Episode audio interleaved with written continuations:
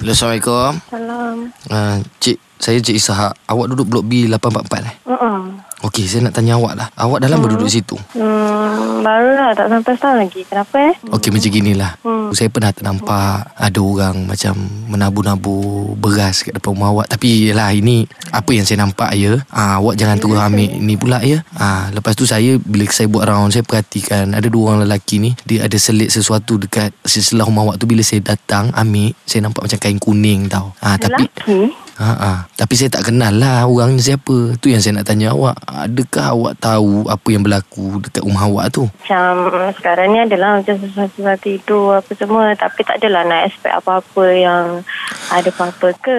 Okey, boleh tak awak cerita sikit apa benda yang jadi? Tapi rumah tu memang dah lama kosong eh. Rumah tu kalau ikut pada rekod, memang sebelum ni tak ada orang duduk.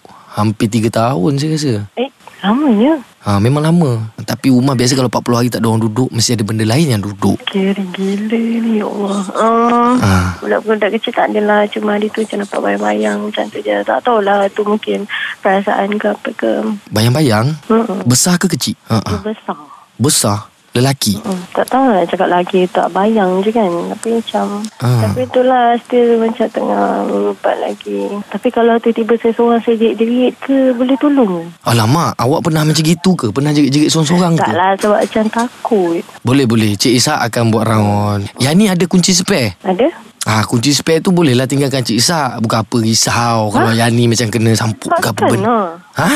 eh, boleh Eh eh kenapa pula tak boleh? eh nanti hmm, buat apa-apa ke Maknanya awak lebih percaya daripada hantu-hantu tu daripada Cik Isa lah Ya, dia santu lah. Dia takut je. Kalau manusia lagi takut. Cik pun saya tak kenal. Awak masuk air tu rumah awak tu Pernah tak awak tidur dia tarik-tarik kaki ke? Tak adalah cuma macam terjaga macam tu. Tapi sebabkan kon- komuniti karaoke kan macam kalau apa-apa nanti boleh lah kot. Ah okey lah Kalau okey macam itulah Cik Isa nak pesan je lah eh Cik Izzat dapat nombor telefon saya dekat maintenance. Haa Maintenance tu ada juga cerita-cerita pasal awak Katanya Ha?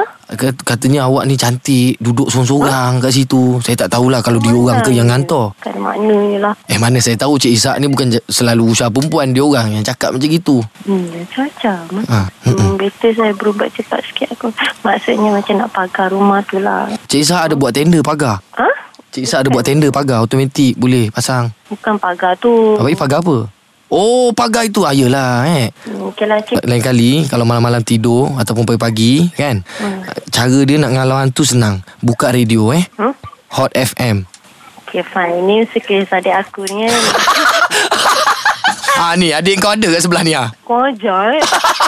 Ah, yang ni. Ah. Kita nak bagi tahu ni, ini uh, Syuk ajak dengan Fizi ni Oh, hai. daripada Hot FM nak bagi tahu yang Yani dah terkena. Angkilan hangat. Ya. Yeah.